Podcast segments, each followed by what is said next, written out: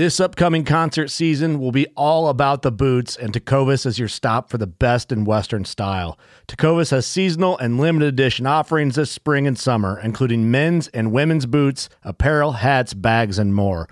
All Tecovas boots are made by hand in a time honored tradition with timeless styles that are always on trend. And Tecovas has first wear comfort with little to no break in period. It's hard to find this level of comfort paired with this level of style. Stop by your local Tecova store, have a complimentary drink or two, that's WCB style, and shop new styles. The smell of fresh leather and friendly staff are at your service. Many stores even have leather custom branding to make your boots truly personalized. And with regular live music and events, there's no in store experience like it. If you can't make it into a store, just visit tecovas.com. That's T E C O V A S.com. They offer free shipping on all boots, as well as free returns and exchanges, and ship right to your door. Go to tecovas.com and find your new favorite pair of boots today. At Midway USA, we know the AR 15 is one of the most popular rifles in modern American history. Known for its modularity and widespread use, it's often considered essential to any gun collection. The essential things you need to run an AR 15 are usually always in stock during shortages, things like magazines and 5.56 ammo.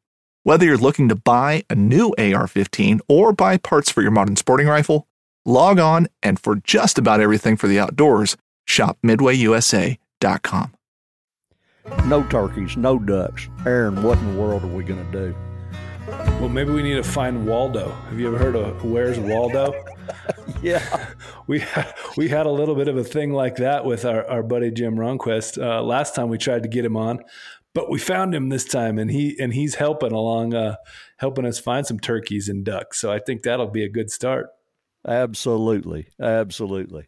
Yeah, that was that was a good conversation, a lot of fun, and you know, as you know, it's always fun talking to old friends anyway. So when you get to throw in wildlife and all the things going on with waterfowl and turkeys around the country, and you had some great info from from the you know report that y'all just did at NWF Outdoors. So yeah, uh, it, it, was just timely because he was talking about some of the very stuff we're dealing with, with uh, or we're thinking about with habitat loss, and you know, I, I, think I enjoyed this conversation mostly because I just love talking to people who kind of epitomize that sporting conservation lifestyle, and he just does. He works it, lives it, breathes it, wakes up in the morning thinking sporting conservation, and goes to bed thinking it, and that's that's my kind of guy.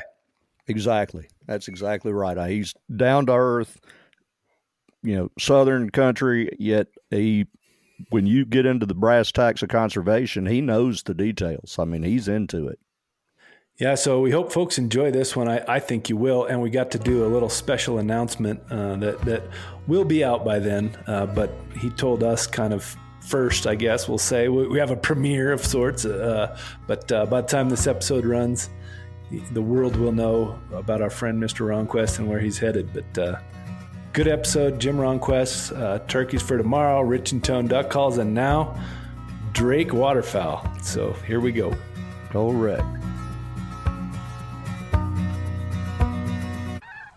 Since 1936, the National Wildlife Federation has worked with hunters and anglers to pass the most important conservation laws in American history and to protect our sporting traditions. This podcast explores our history, our values, and the work we do to safeguard the fish and wildlife that fuel our passions. We are NWF Outdoors. Hey everyone, welcome to the NWF Outdoors podcast. I'm Bill Cooksey and we have host Aaron Kendall here with us. What's going on, Aaron? Oh, another beautiful day in the neighborhood, buddy. glad glad to get this podcast finally rolling. We tried one time and and now we're really going to do it. That's right. I, I think we have, uh, you know, all the, as Jim said just a little while ago, all the gerbils pulling in the right direction. So we're going to get it done today. Our guest today is Jim Ronquest, and he, uh, most people don't realize it, but he hails from Missouri, but he's known for his time in Arkansas. And I think he's lived in Arkansas the whole time I've known him, which is about 30 years now. Uh, we met at calling contests back in the days and it, uh, ran retriever hunt tests together and even shared a blind on the creek back when he was guiding duck hunters uh, before he got into the manufacturing and television and all business. Since then, he's been the producer and co-host of RNTV, a world duck calling champion, and a call designer. Uh, more importantly, though, is Jim's contribution to conservation. He's always been at the forefront as a communicator of scientific management to the hunting community. And in that role, he's won numerous awards and was also named co chairman of Turkeys for Tomorrow. Now, in a little twist, a little later in the show today, we're going to have a, a breaking news to the general public about a, a change Jim's making, a career change he's making. But we're not going to say too much about it just quite yet. Uh, how are you doing, Jim? Better than I deserve, Bill. Thank you.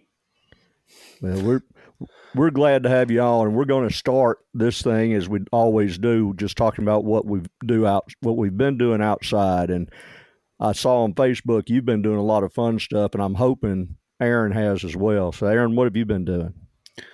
Well, of course, fun stuff, right? That's what we do around here. I went back to the Utah canyons with my kids uh, over their spring break just recently here.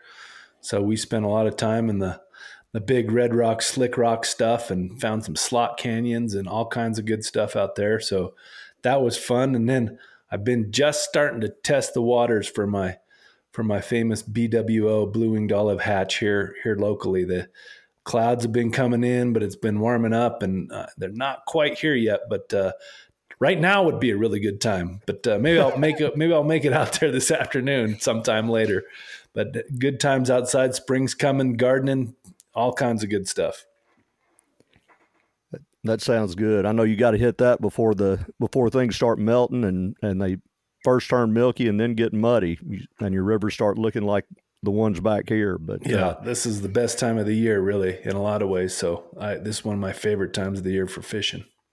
Very cool. Well, you know, I've I've been scouting turkeys, doing a little bit of fishing. Um, spent last week in Louisiana, so it was great to get in the field with work again. Um, I, I, went to a celebration, which was just an oyster kind of an oyster festival where they uh, take they get people to understand how you can recycle the shells and all, and that was cool. And then we had a big bass festival in New Orleans at the city park that I attended, and that was really cool to see. I mean, it, it's this beautiful place in the middle of New Orleans with a bayou running through it that's just absolutely gorgeous. And it's from three year old kids up to 85 year old men out there uh, fishing and, and having a big old time.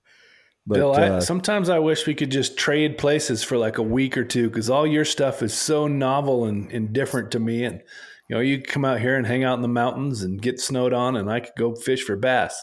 There you go. I don't even know what a slot canyon is, so you know. a slot canyon is just these these such narrow canyons that you walk down them and you can't even see out the top. Sometimes they're they'll be like five feet wide and two hundred feet deep, and they're kind of oh, wow. the the water's carved them and they're swervy, and so you know they lean over each other and they're they're pretty cool. You should find some. I, will look next time I'm out in the turkey woods. well, speaking of turkey woods, Jim, what have you been doing? Well, actually, I was on my first turkey trip this past weekend. Um, had a great time in Alabama, uh, and will say that if that was the only place you ever saw, you would not think there was an issue with turkey populations in different parts of the country.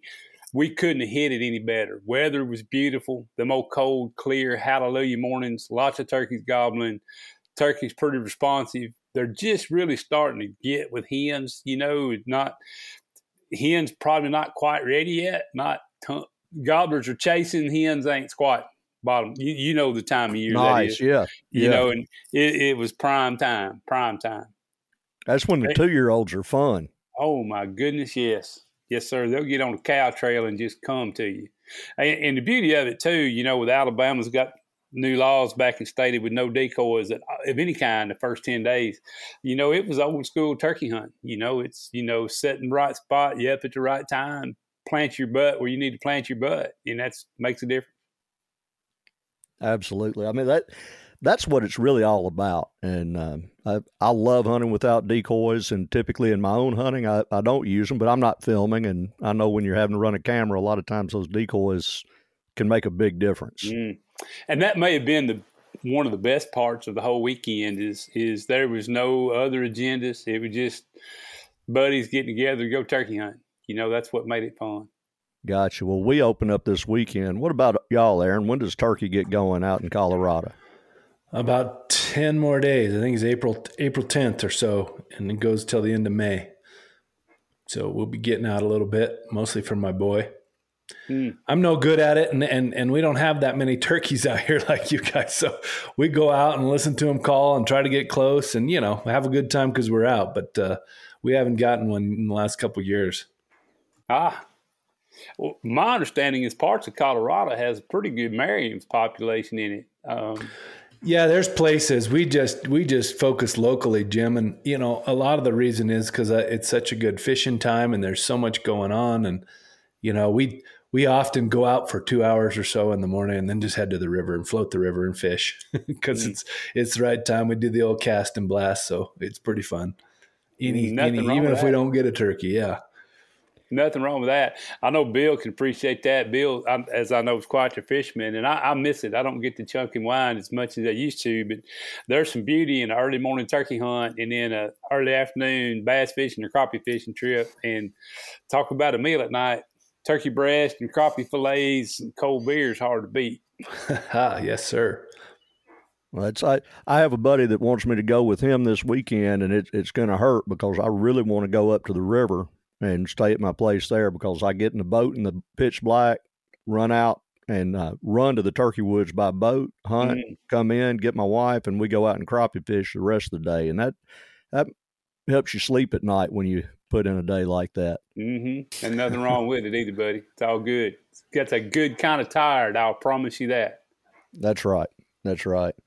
But Jim, let let's step back a little bit. I one thing we've never talked a lot about, even in all of our time together, is about you growing up. You, you know, your upbringing as a kid, and I know you were mm-hmm. raised in the outdoors. Your dad loved to hunt, and mm-hmm. uh, uh, let's talk about that. What, what, how'd you get started? What was it like? Where were you?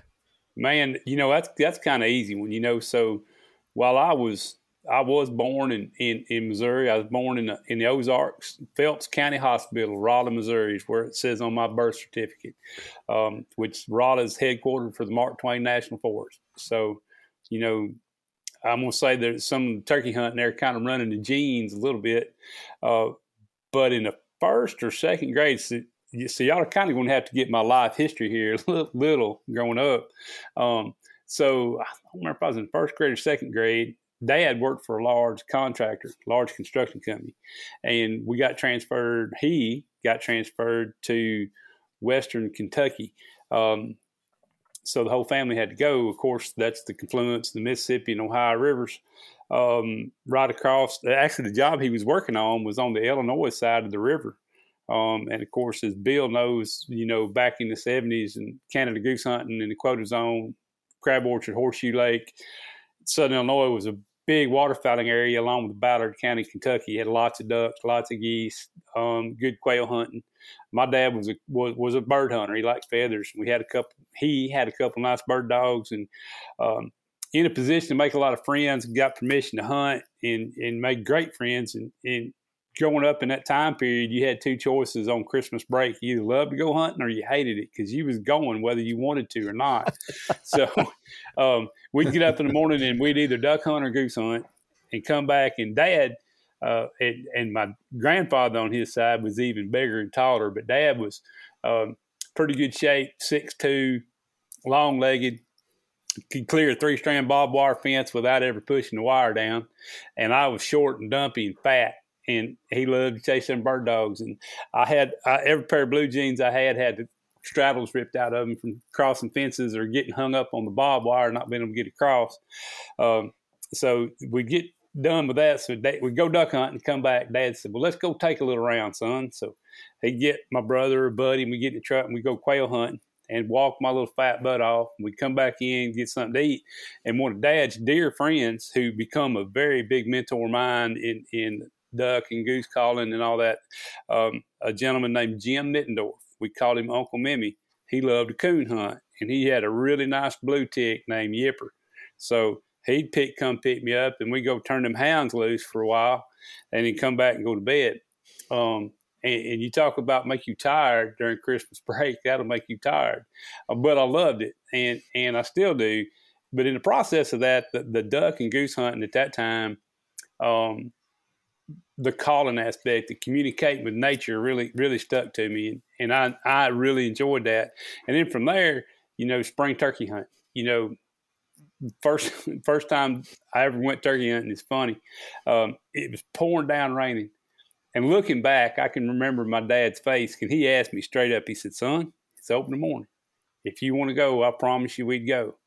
But it's raining really hard." And I thought, man, it's time for me to be the tough guy and say, "Yeah, Dad, I want to go."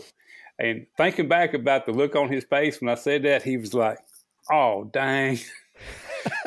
so we go hunting in a pouring, pouring rainstorm. Man, it was raining pitchforks and tater babies.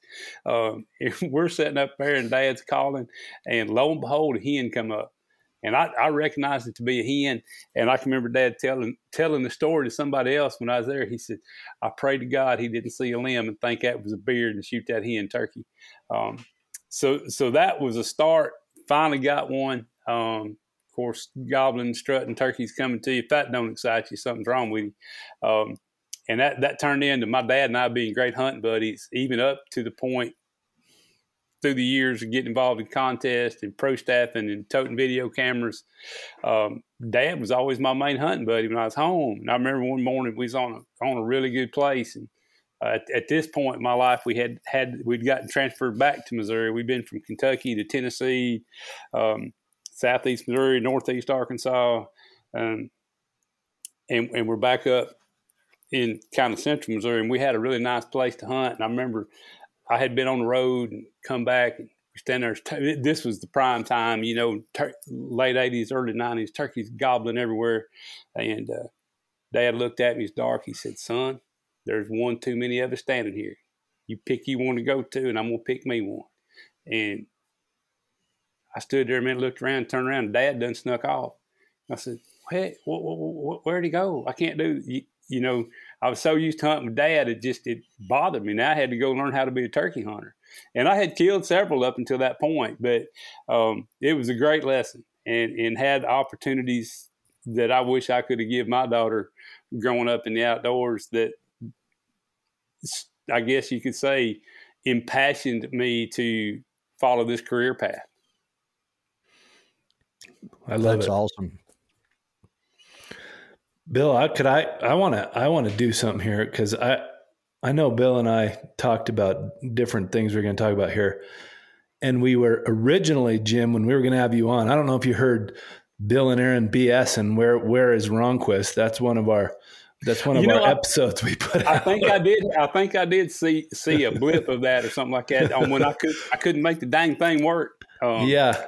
Well, in any case, one of the things we wanted to do, and I, I don't think it's too late during that episode, was round up duck season a little. I mean, you put in more days out on the marsh and out in these swamps than just about anybody and are just immersed in that business so deeply. Uh, I, I, Bill and I talk about it a little. I had the privilege of meeting you in person when I was out there in December. Mm-hmm. You know, we heard repeatedly the duck season was an odd one. I think it's worth hearing from from your mouth too. You know what you saw, just kind of round it up for us in the places you were. Yeah. Now, now, wait, wait a minute. Odd was not the word anyone used. well, well, yeah, I know. I'm trying to I'm trying to be nice here. I, I get that. you're you're trying to clean it up a little, um, but you know, in even though you hear a lot overall for the course of even our season here at home, I would say it was certainly better than last year. Um, I definitely heard of more fair to good than poor to fair. Um, for me personally, all of our road trips were successful. We, we got good hunts. We didn't get any wow footage, but we got good footage, good solid hunts. Um, did well. We're going to get a you know episode or segment out of each road trip. Um, got home. Uh, didn't video a lot here at home. Blake and I didn't, but what we did was successful. Um, and then I was helping out on one of the legacy properties in the area that, that I get on the guide rotation on. Um, and they had probably a top five duck season. Um, so they did okay, as did some of the other legacy properties around. And, and part of that is, is, is water control and habitat management is what a lot yeah. of it goes back to. You know, and, and, Bill and I get in these conversations all the time um, and can talk for hours about it. But but that's part of it. Um, the warm winter, the warm November, December was tough. That that was tough. Finally, getting that good cold front there early January and some rain created a, a late migration. It helped, and I was getting concerned with it getting so late in the year. I, am kind of of the pretty much I'm the Christmas believer. Pretty much believe, especially with mallards, if you don't have them by Christmas Eve or say with first of January, you're probably not going to get them as that daylight starts getting longer, everything in them says it's time to start going back north, um, unless it gets really bad and pushes them down. But we got one just in the, towards the late end of the nick of time, and it helped a lot of people out. A lot of the public was good. Some of the WMAs in the area actually had some pretty good hunting for a while. Not the whole season, but for a decent period of time, or some folks had some decent hunting. We might need to go back and change that episode to Bill BS and then because he told me that the duck season. no, I know I was there and I saw with you guys when I was there. It was it was rough cooking uh, for, yeah, for a oh, few yeah. different it, reasons, it and that was yes, early sir. to mid December. Yeah, yeah. and, and Arkansas caught some water. You know, y'all caught water on your side of the river when we really hadn't caught it on this mm-hmm. side. No, that is very true, and that's one thing about it. When you talk about duck season, it's been a minute or year or two since the whole region had a good duck season. Typically, what seems to happen is is it's kind of fragmented. It's it's kind of where the water and the habitat kind of hit together, and there seems to be a pile of ducks there, and that's where they go to. Um, I'm looking forward to another one of them 2011 years where we had a big bee pop, had a big winter, had big water, everything fell in place. You know, um, or 99 would be really fun again, or a 2000. Uh, and, and I'd we may take either that. any of those. Yeah, yeah, me too, me too. Um, yeah. But that being said, you don't get those every year, and you know it's kind of goes back to the how many theory. Um, we all love to go duck hunting, and sure, everybody likes to smell burned powder and have a strap full of ducks and a tired dog, but it's not always about how many, you know. Um, and, and I think we're all spoiled you know, Bill and I go hunting, and you know, are around here, people go hunting at nine, ten o'clock, and man, they ain't gonna get them. Man, there's a lot of times traveling around the country and producing video or trying to get a TV show.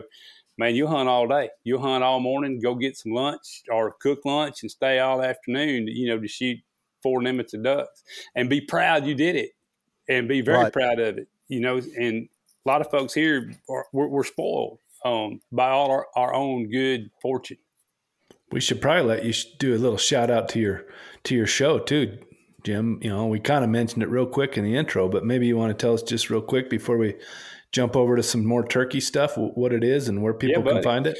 Yes, sir. Thank you. Yeah. Um, so I, have been fortunate enough for the past. This is coming up on season seventeen. Um, if you don't include the first two years where we did fifty-two weeks, then you'd have to call it season nineteen. But um, this is season 17 of RNTV. Um, it's uh, airs exclusively on the Sportsman Channel. Um, we've been doing it since 2006 and um, very proud of it. Um, it's earned some tellies. It's got best footage awards. Other than Ducks Unlimited, it is the longest running dedicated waterfowl show on outdoor television. Um, now there may be some digital pieces that are longer, but as far as on linear television, other than DUTV, um, I guess we're number two in length. So that's something I'm really proud of, very proud of. And it's it's a good show. It has its ups and downs, but um, we try to show duck hunting for duck hunting. It, the hard part about doing a TV show is it's 30 minutes, but it's really only 22 minutes of footage jumped jumped into that time frame, and it may be three days of hunting dumped into that particular amount of time. So um, you can always make it look different than what it is. But you know, we like to show the good days and the bad days. You know, it's that's duck hunting. Yeah, I, I was with Warren Coco last week, and he had filmed a television show uh, back in the fall, and the folks, well, I think they killed three ducks while they were there, and they said, "Man, I'm glad we were here a couple of years ago because we still have some footage of birds from uh, you know with the same skyline. So uh, you know that's kind of how it goes sometimes with television. Uh, yeah, buddy. You know, Jim, I think the first time you and I turkey hunted together, I don't remember the year, but it's probably about 03 or 04. And uh, I had called Jim Spencer because Spencer had gone to North Dakota with me that, that fall, and we just talked turkey hunting the whole time. And, and I was at Avery, and we had that Ames plantation mm-hmm. uh, situation where we could hunt there and had 18,000 acres, and it was awesome. So I called Spencer and I said, Hey, man, I want you to come over and turkey hunt. And he said, Well, Jill and I are going with Jim Ronquest this weekend. I'm like, Well, where y'all going? And I forget where y'all were supposed to go, but I said, Why don't y'all just stop by here and and we'll hunt for a few days. And I know that that first morning you and Jill went off to a spot and I, I forget if y'all killed one or missed one, but y'all were in turkeys and, and oh, Spencer. I killed one and then went across the road and yipped up another one that uh that Jill just moved at the wrong time. But we eventually got her one on that trip though. Gotcha. Well, that that and Spencer and I went to another spot, and and that man, as you know, has hunted everywhere. I mean, he's mm. killed turkeys from Hawaii to New York, so and everywhere in between. And we're standing on a, a high piece of ground. For West Tennessee, it was high, and when the turkeys started gobbling, you could hear them from as far as you could hear out that way to as far as you could hear out that way. I mean, there were gobblers just coarse gobbling everywhere and, mm. and it was absolutely incredible. And Spencer looked at me and said, I'm sure I've heard this many turkeys before, but I couldn't tell you when or where. I mean, it, it, you, it doesn't get better. And five years later, I could go to that same spot and hear two or three on an average morning. Mm-hmm. Um, I haven't been there in several years now, but uh, but all of my places in this part of the country, have, have followed that kind of a trend, and it's just been trending down, down, down with a few blips here and there. Mm-hmm. And I know you've seen some of that, and that's yes. what what led you and some other folks to start a new organization focused on turkeys and some of the the issues that y'all have witnessed. So. You bet. Tell us about turkeys for tomorrow. That's what yeah. we're here to talk about. Man, I appreciate the opportunity to talk about it. You know, uh, like we kind of just hit on, uh, for most of my outdoor career, other than when I first started, you, waterfowl has been my avoc- been my vocation, and I'm very still a very passionate duck hunter. I love it as much as anything. Thankfully, duck season and spring turkey season doesn't happen at the same time. That would be a bad deal. Amen. But, you know, turkey hunting's kind of been my avocation, although it was my lead into the outdoor industry. Um, other than than waterfowl guiding. Um, so with that, I had the opportunity years ago to start my first pro staff gig was with the Primos Pro Staff, and uh, great guys. I learned a ton. And one of my first trips or assignments was to go to Texas uh, with their current videographer at the time and producer, video producer, a guy named Ron Jolly.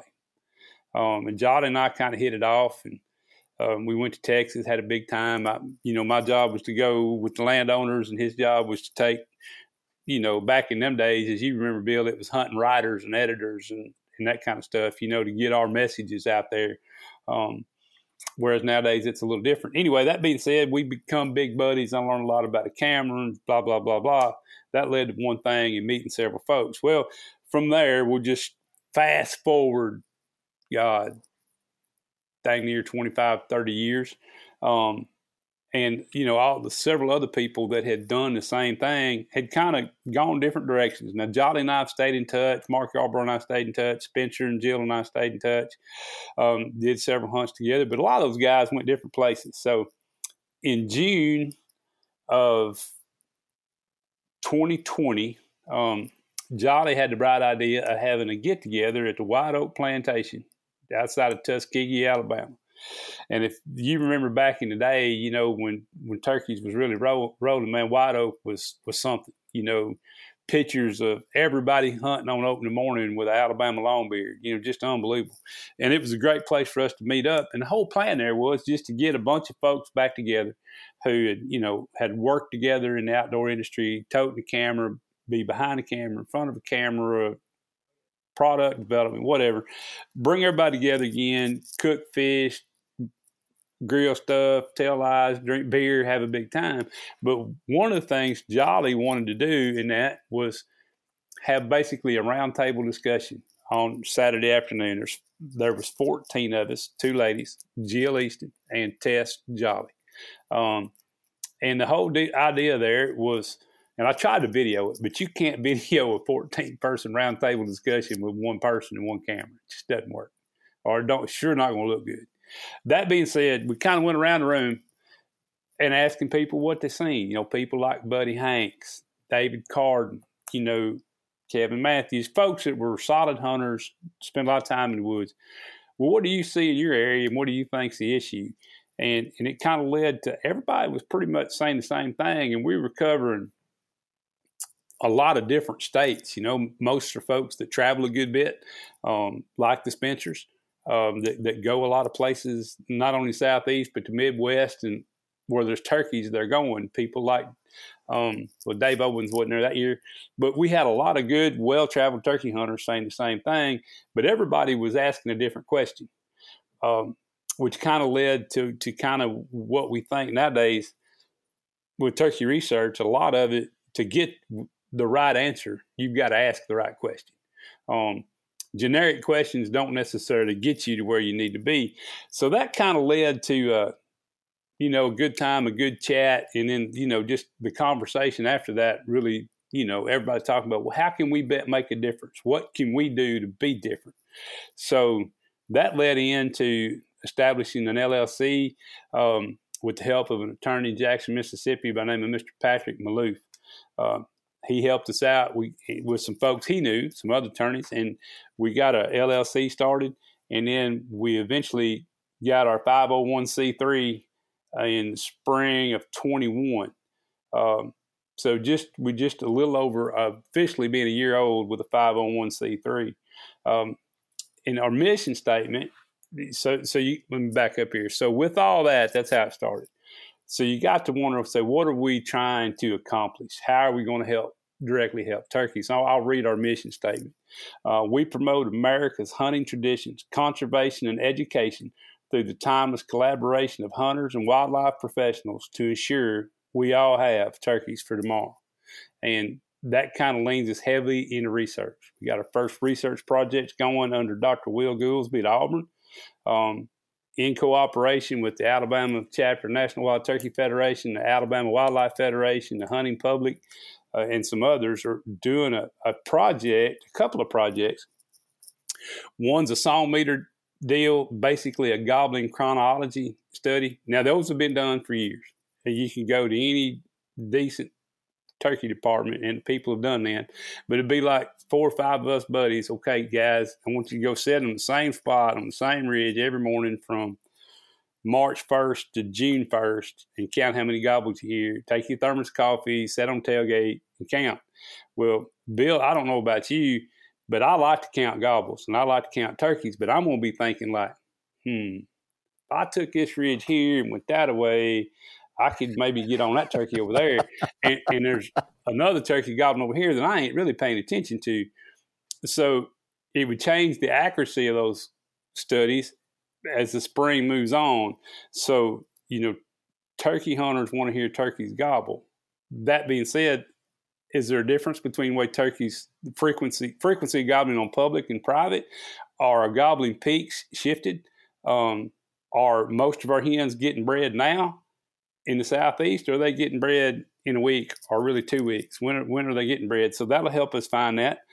Another thing we're doing with this first project in, at Auburn is we're putting some GPS transmitters on some hens in the springtime to see where they go during the breeding season? Where are they raising their poults? What kind of ha- we, we, think we know what kind of habitat we need with poults, but we don't really know. And what kind of habitat works being the most effective to raise poults? That's a good one. And then the third one, and this is one I'm really curious about, and it's going to sound a little weird to talk about, but it's it's it's intriguing. So we're doing a, a gobbler fertility test, doing a sperm count on turkeys. And, and you ask, well, why in the world would you do that?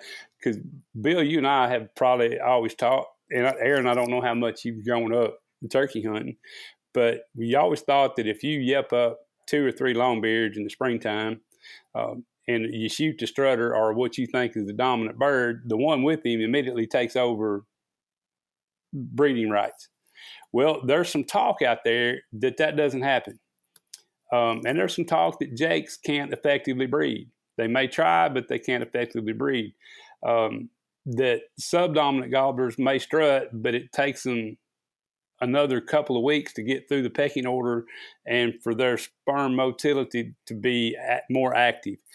I don't know that I buy all that. Uh, I don't know. Uh, I've seen too many jakes try to top decoys, and I ask myself this: if that's true, evolutionary pressures wouldn't have let that turkey put himself in a compromising position. And I don't know that they need that much practice. Um, that being said, maybe there's something to that. So they've tested some hens and realized that there is separate DNA sometimes amongst, amongst a clutch of poults. But then they think that those hens may be seeing other dominant birds within a lek. So I'm curious about this whole deal to see if which way is which. So there's a study going on in out, around the Auburn area we videoed it over the weekend. You shoot a, a male turkey, you got a questionnaire you fill out, you clean the turkey, you transfer possession over to Auburn, you put him in a bag and you freeze him, and they're going to check him out for disease, for all kinds of stuff after the season. So I'm really curious of that. And, and that may tell us a lot. That may tell us if we are shooting too many dominant birds too early. Um, and, and this questionnaire goes on to ask, you know, if it's if it's legal to use decoys, what kind of decoys did you use? How did you use them? Um, look, I don't want to tell anybody how to hunt, but I want to make sure we've got uh, the resources to enjoy. So if maybe maybe this is where politics and policy comes into research. You know, all the research in the world don't do any good if you don't put it to use. So w- once we understand what's going on, this is a three year deal. You know, it's you're not going to learn it in a year. But if we see that if this research shows that we're shooting too many dominant gobblers too early, maybe we need to set the season back. Maybe we need to, you know, or if it's late season mortality and you're killing turkeys with a strutter decoy or a fan late in the season, maybe we need to cut back on that. Uh, you know, science-based wildlife management gives us good answers, gives us good policy and good regulations to move forward with. Making those kind of regulations off of off of emotion. Um, or what we think it is, which might be right, doesn't do us any good. So our deal is we want to get science based wildlife regulations put to, put to good use. So use the biology to move forward. So that, that's a that's a big mouthful of stuff, but that's kind of what's going on. You're talking about the paradox of all wildlife management, dealing with all the people in there telling you how it is, and then having the science and trying to thread the needle. Right. You bet. And and that's that's a part of TFT. You know, and, and let me be clear. Um, I'm a life member of the National Wild Turkey Federation. They do fantastic work. We would not be where we would not have been at the high point of our turkey populations without them. And we are not trying to take away their job. We're trying to add to it. We're trying to be complementary to the NWTF.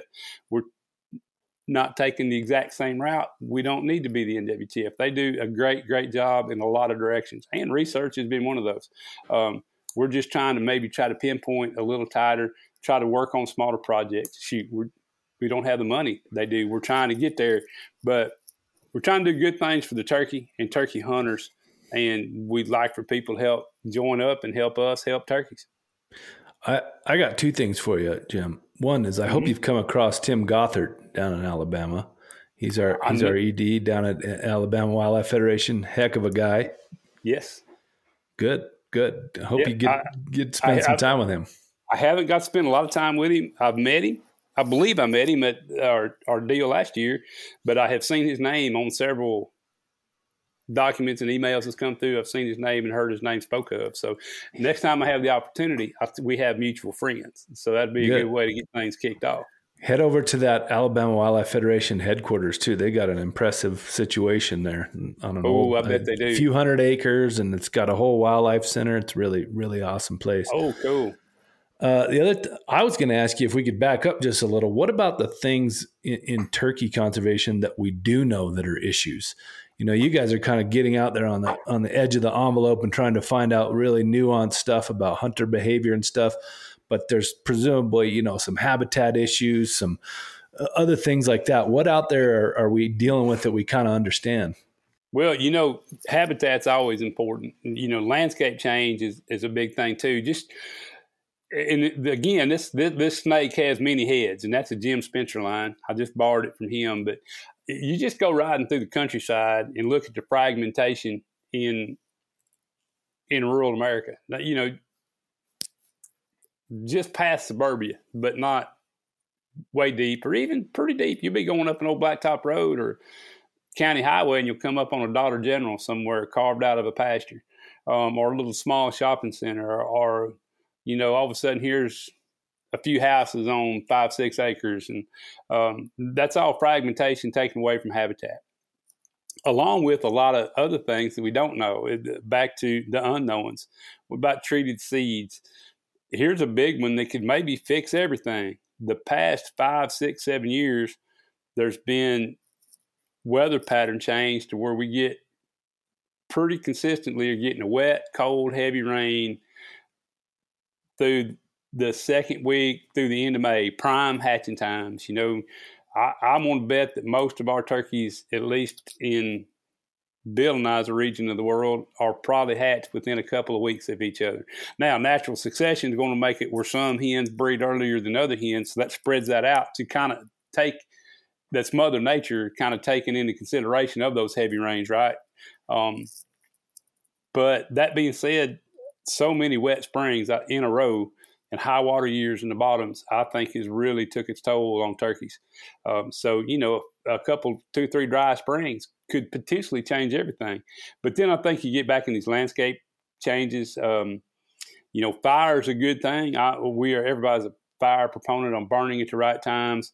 Um, you know, some like Dr. Gulsby, Dr. Will Chamberlain, Dr. Brett Collier talk about even growing season fires that may evidently sometimes pass over a turkey nest, but can also the positivity there for turkeys is better in the long run. Um, of course, late early late winter, early spring fires do a lot of good. You'll see turkeys come back in behind the fire; and it's still smoking. Um, but I would say the biggest thing is habitat. Loss of habitat is big, and people lose taking away edge cover. Um, you know, I talked about my dad earlier, loving the quail hunt, and grew up with bird dogs and hunting Gentleman Bob, um, the Ames plantation, you go look at it and how good quail habitat and turkey habitat match up. Well, you start taking away all that edge cover and clean fence rows or no fence rows or, you know, border to border farming, and you start losing that habitat for all kinds of upland nesting birds. So, a lot of things that we could maybe change around. Uh, I, you know, if the private, both either your private landowner, or private ground hunter, or hunt public ground, just pay attention to what type, of land use is going on. If you rent or own and you have the opportunity to do some habitat work, get with your state agency's private lands biologist and talk about what you want to do and look at things from a different angle. And it's fun. The more you get involved in helping wildlife on your property, or even if it's lease ground, timber ground, if you see an issue there something you want to work on, find the natural resources coordinator for that timber company, talk to them about it. There's always things you can do to maybe help and along with that, join Turkeys for Tomorrow and the National Wild Turkey Federation and try to help turkeys that way. I got to jump in here, Bill. Sorry, and then you and then you're up because it's ironic because we just this week released a, a report about habitat loss for game species, and we included some different numbers for turkeys, right? And there's some big ones in here. Uh, you talked a little bit about Arkansas and that area in, in your home area we have data that talks about losing as much as 65% of their habitat since 2003 in Arkansas. Mm, we're we're looking in, in North Carolina, in North Dakota, one in every 19 acres has been lost of turkey habitat. Uh, Oklahoma, one in every 33. You know, across the country, we're seeing this, and one in every 81 acres in total of turkey habitat has been lost. So, wow. You know, average average distance to development in Turkey country is 1.6 miles if you take all of it. So just just mm. a little plug for our report there. We, we've got it out yeah. on social media and some other stuff. You gave me the perfect opportunity, so I I, I couldn't let it go by. Sorry. I'm going to throw it back out there. Can we can we also um, help you publicize that? Can we put that on our website? Yeah. I'll get it over to you. Yep, it has it has many different things. It has mule deer, it has moose, it has blue winged teal down in your neck of the woods, uh, or down in some of the places you work, uh, Bill, and mm-hmm. in Florida. We use some of the data from there. So take a look at it, get it out if you uh, appreciate that, Jim.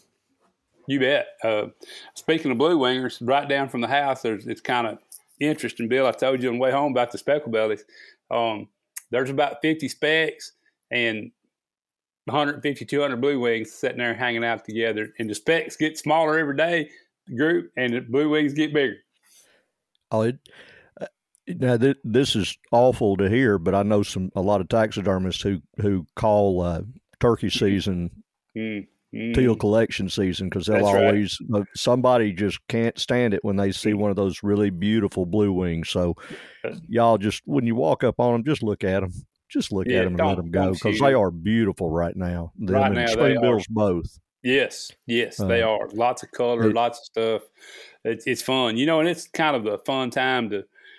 Spring's a fun time of year. You know, you, I used to always hear people get mad at February. Well, it's kind of like February because you kind of got ducks on your mind still. A lot of ducks, round specks, snow geese. You know, you, you kind of chilling for a little bit, kind of just easing through through the month of February as a transition, then you know you really you end duck season close to end of January. Turkey season somewhere is not very far off, you know. So you're starting to think turkeys a little bit. You're still enjoying ducks, and even now, you know, just turkey hunting this weekend in in Alabama, but still you come home get to enjoy waterfowl on the flyback, and man, that's just it's good times to be out there enjoying the outdoors. Howdy, listeners. For more great content, check out NWF Outdoors social media on Facebook, Instagram, and Twitter. Connect with us. We want to hear from you. Send us your ideas for podcast guests and questions in the comments. And for even more excellent content, here's a message from our partner podcast. Hey everyone, this is Marcia Brownlee from Artemis Sportswomen.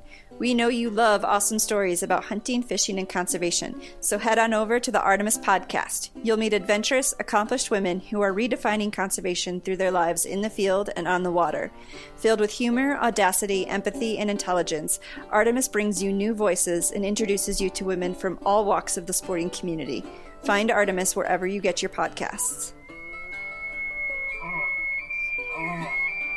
you know, we, we talked a lot about habitat, and obviously, good habitat can cure a world of ills. I mean, if you watch social media, the average turkey hunter is all about predators. You know, we too many predators, and I there are a lot of places where predators are a real issue, but when you have good habitat, they're a lot less of an issue. So it's a it's a balancing act, and yeah, one of the things we see here, and I, would love to hear just quickly your thoughts on these. Um, and this is a habitat issue. Hang, uh, we're used to. Most of it around here was in June. Now it just keeps earlier. getting earlier and earlier, and, and, we'll get it in late April and early May sometimes now. And, and mm. I know that's wrecking some nests. And, and, then we're getting more and more chicken houses in the region, and, and everyone I know when they get on, you know, they start using litter chicken litter and fertilizing their fields, and that seems to maybe have a negative impact. That's a the I'm gonna I'm gonna back go backwards through your questionnaire, but I, I agree with all your points. And one of the research projects I would like to have get done, I don't know who we can get to do it, where at, or even go how to go about it. But that's that's uh, some grad students' problem there. But do a uh, like to do a test on that because I think that that using that chicken litter for fertilizer on the pastures is introducing a lot of lot of domestic avian diseases into our wild populations, both turkeys and quail. You know, you think about the quail used to used to be able to hear, and you, we, you know, not near as many quail, and there's not near as many turkeys. And a place I hunt in Missouri now, oh boy, lets me hunt. I love going up there. Um, he roosted turkey off his back deck, but he fertilized all his pastures with chicken litter last year. And there's a chicken house, new chicken house right down the road from him. And turkey production wasn't near what it was. And I just, my gut feeling is there's an issue with that. That goes back to that science. Was it something else? Was it coincidental with a with a weather event? Or, you know, that's where we need to do these projects to figure it out. Um, and and the first part there when you was talking about the haying, you know, there's always people, you know, cut that first first cutting, and if it's been a late spring, you always hear. Uh, I've always heard farmers say, "God dang, I got a hen nest that you know got a nest today." But the earlier it gets, you know, the worse it gets, especially Middle Tennessee, which still has a pretty thriving turkey population, pretty dang good.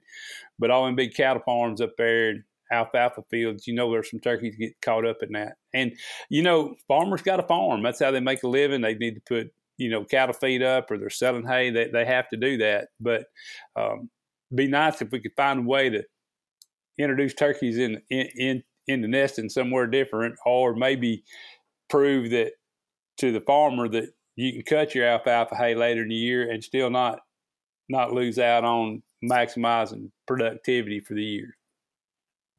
Right. It's that balancing the, act Aaron was talking about earlier. And I, will give you a head start on the chicken litter. I read a study actually this morning, and, and they said that if they're from broiler chickens, if that's what there is being raised, it shouldn't be an issue because they don't live long enough to complete the life cycle of, of the parasite that causes blackhead. And that's the main one that seems to impact turkeys. But they think that you know the longer lived chickens you know that they whether it's a laying house or whatever um, that could be an old different ball of wax hmm that is very interesting so i know there's been some some studies on it there may be a lot that i just haven't looked at you know i'm not going to say there is or there isn't but I, i'd like to know more about it I think you're going to find out more with what you're up to here. oh yeah, we're, going, we're sure going to try. I can I can promise you that. Let's let's talk a little bit too, Jim, about like what what kind of response are you getting from turkey hunters? What are you hearing about from oh, from yeah. guys about TFT? Or yeah, from, and about the work you're doing, and, and just kind yeah, of you know so, it's new and kind of how folks are feeling about it and what you're yeah. after. There's a lot of people really getting excited about TFT. We had our first what what what we're going to call a roost like a banquet dinner, like we've all been to TU dinners, NWTF. They call it a roost. Um, we did our first one. I, uh, I think it was in Opelika, um, and it uh, its net to gross was very good. Raised a lot of money, helped out a lot for turkeys for TFT. Give us a little bit to work with on our upcoming projects. Um, but people were excited. It sold out in like a week's time. Now it wasn't a huge venue. I think there was room for 200 seats, something like that but that's a good sized dinner and sold out that quick. Um, so they're looking at doing more. We're looking for people to be involved more. We're looking for ambassadors, for people who, um, the right kind of people, not just you know, not just anybody's going to want to do that or be able to do that, but for the right people to want to take on that responsibility and put on a roost and, and promote TFT. Uh, we just recently changed our bylaws where we could be a membership organization. Uh, you can go to turkeysfortomorrow.org. Um, click on join now and pick what level you would like to become a member. Um, all that helps out and, and, it's growing pretty quickly. The more we get the word out there, the more people want to become members. And long-time members of the M- NWTF who still support them are saying, "Hey, we want to help you too. We want to be a part." It's it's it's let's help the wild turkey and let's help wild turkey hunters help turkeys. Been good. It's been very good. Bill, can you say my typical mon- uh, thing I say so I don't have to say it when it comes to investing in, uh, you know, taking care of these things? Do you have it? Like, man, I, I can't hit it like you can, Aaron. Come on, man. No, it just, it, I, I just, I say it so much, Jim. I just get, I, I get tired of hearing myself saying it, but, uh, it's the, you know, with all this great privilege is, is the obligation to go do these things. Right. And then you just you just talked about you know growing up and having all this opportunity right? And you've you've invested your life back into it. And so obviously you're taking that obligation seriously. But you know we know there's a lot of gals and, and fellas out there that are just going out and getting their turkey every year or trying and you know that walk away from it. But it's not too much to ask to you know get to one of these banquets or throw your 35 bucks in or you know help out mm-hmm. with conservation. It's a it's not a it's not just a spectator sport. You know, it won't happen without folks helping out on those things. That's right. And, you know, uh, the other side of that, too, I say this there, there's a lot of different conservation organizations out here, and they all do good. I, I, at least the ones I know of that are prospering, they all do good. And it, it kind of, if it lines up with your interests, find ways to support it. Um, uh, you know, I, I wouldn't be opposed to. Uh, I, went to Utah in 2018 or 2019, and I shot a bull, my first and only bull elk, biggest one ever shot, because um, it was my first one. uh, and I look to go back to do that again. You know, and, and because of that, maybe I need to support the Rocky Mountain Elk Foundation or, or you know something that does that. And you know, typically it's not a lot of money, but a little bit of money from a lot of folks go goes a long way. Um, so do what you can to help. If you can't, you know, at least you're buying your tag, your license, and, and enjoying going hunting. Um, and there's so, still some people try to beat the system. You know that that's just part of it. But um, you're always going to have that, and that's why we got that's why we got game wardens and people to help protect that resource. But all of us can help protect that resource a little bit. And it's you know, as y'all said, and I'm just going to put a nail in it, and we'll move on. But if you're able um, it, we need more than just to buy a license. That's the bare minimum uh, for conservation yes. is buying a license. And for folks who maybe aren't able to, to eh, you know, spend a lot of money on memberships and all, these organizations have all kinds of things you can do to volunteer and help out. So I know in, in my life when I didn't have money, I probably had time. That's right. That's well said. That that's a good good point. I agree. Now you're rich. Yeah. no, now, now I am firmly almost middle class. yeah, I'm with Bill. I'm with Bill. Just happy to be here. You know, but that brings you to other things too. Besides conservation or, organizations, you know, you look at the the the model for wildlife management in North America. I mean, no other country in the world set up like this, and we're fortunate to have what we have, along with, you know, uh, the different things we was talking about at lunchtime, Bill, along with Pittman Robertson, Dingell Johnson, all the different things that hunters have always helped pay the way, whether you realize you're doing it or not. All we're asking for is just to help that out a little bit. I like that pitch. Jim, I'm we're going to kind of transition out of turkeys here before we get too late into the show and and I, I have a question for you because I couldn't I, I couldn't remember the actual year you started, but how long have you been at R and T?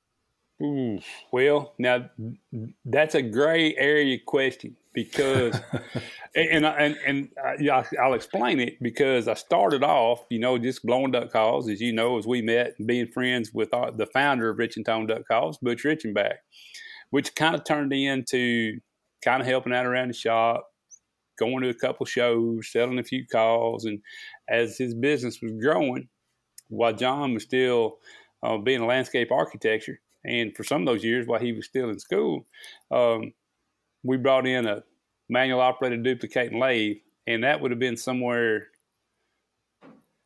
Hmm, got married somewhere in the mid, early to mid '90s. So I was somewhat working in you know, being a part of the company. But as far as truly drawing a check, um, that'd have been 2000, I think. But helping out Butch would go back to mid 90s, and we started Rich-N-Tone Guide Service in 1994. So I, I, think you could actually start my affiliation there in 1994. over 25 years. Over 25 years, for sure. You bet. Well, we we mentioned earlier we we there's a big surprise you're going to announce on the show. So so man, have at it. Yes, sir. Roll it so, out. So with that, so with that, um, I guess this thing airs on Friday. Will be technically my official first day um, as vice president of development for Drake Waterfowl.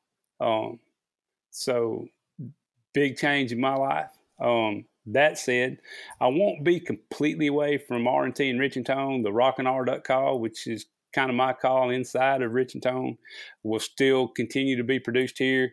I'll still have insight and oversight on it. I'll still be wanting to introduce new models. So I'm not totally gone. I'm still going to be helping out with the Call of Palooza event in June.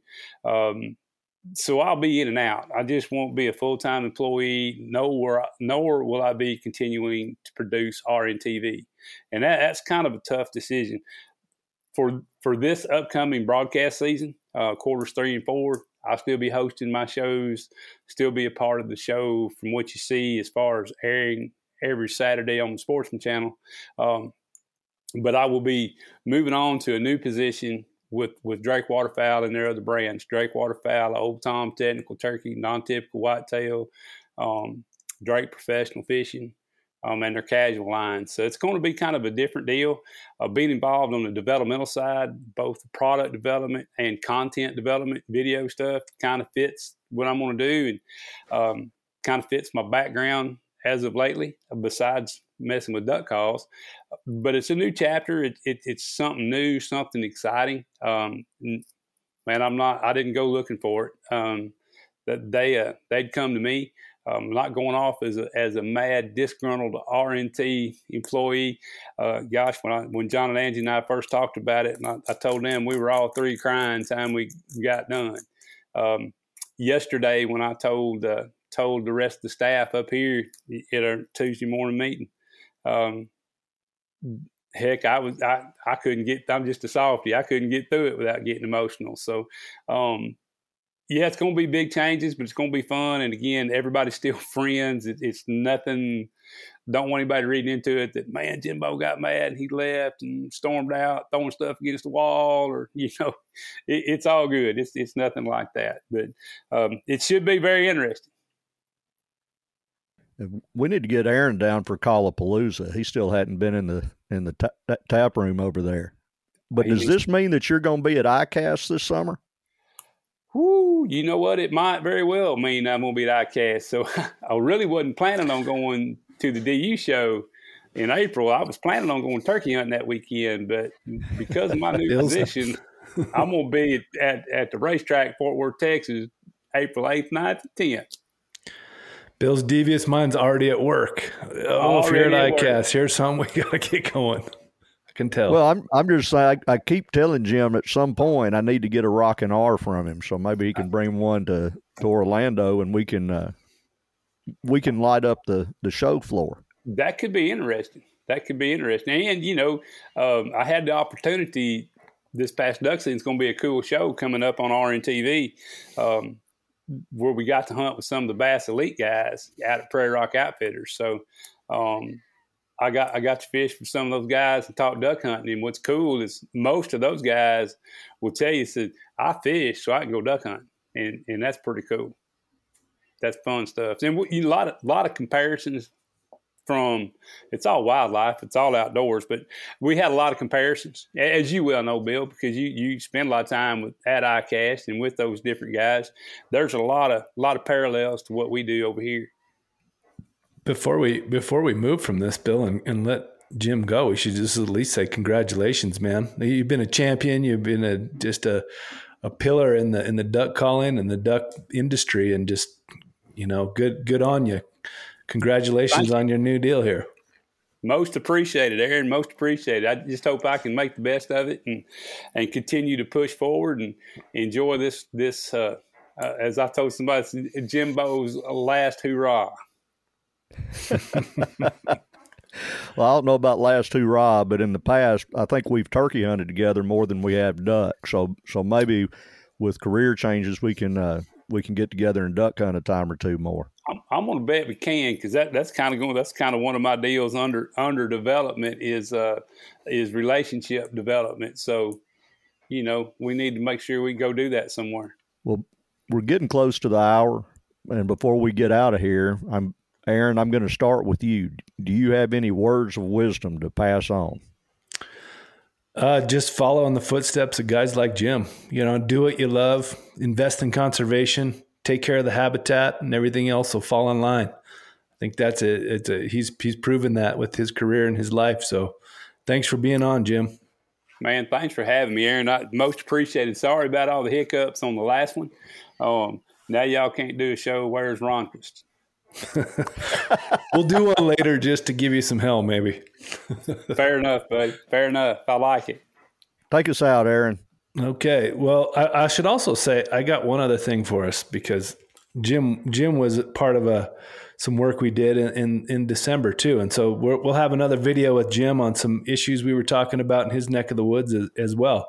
Uh, mm-hmm. That where we were talking about some of the stuff happening in Arkansas and what we're seeing across the sporting community. So just mm-hmm. another little teaser. We're not even going to tell you what it is. Just another little teaser. But but Jim's been helping us out on multiple fronts. So just thank you again, and hope everybody enjoys this episode. We'll put links to uh, all Jim's stuff in the uh, in the show notes and uh, look for him in his new spot. And and Jim, we got you some stuff coming, so you can help us promote some of the work we're doing. And just happy thank you and so. happy trails, happy turkey season, and rock on. Most appreciated, guys. Thank you. Thanks again. Thanks for what y'all do. Um, you know, it's all important and appreciate y'all helping spread the word.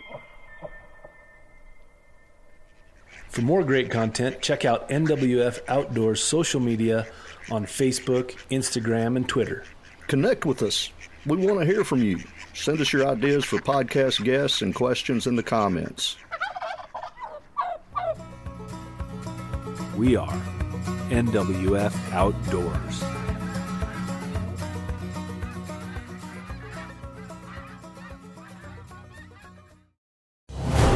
Brave anglers search for the one they call king, but who will take his throne? Tune in to Waypoint TV's Battle for Silver, Saturday, May 18th from 12 to 6 p.m. Eastern, presented by Abyss Battery. Waypoint TV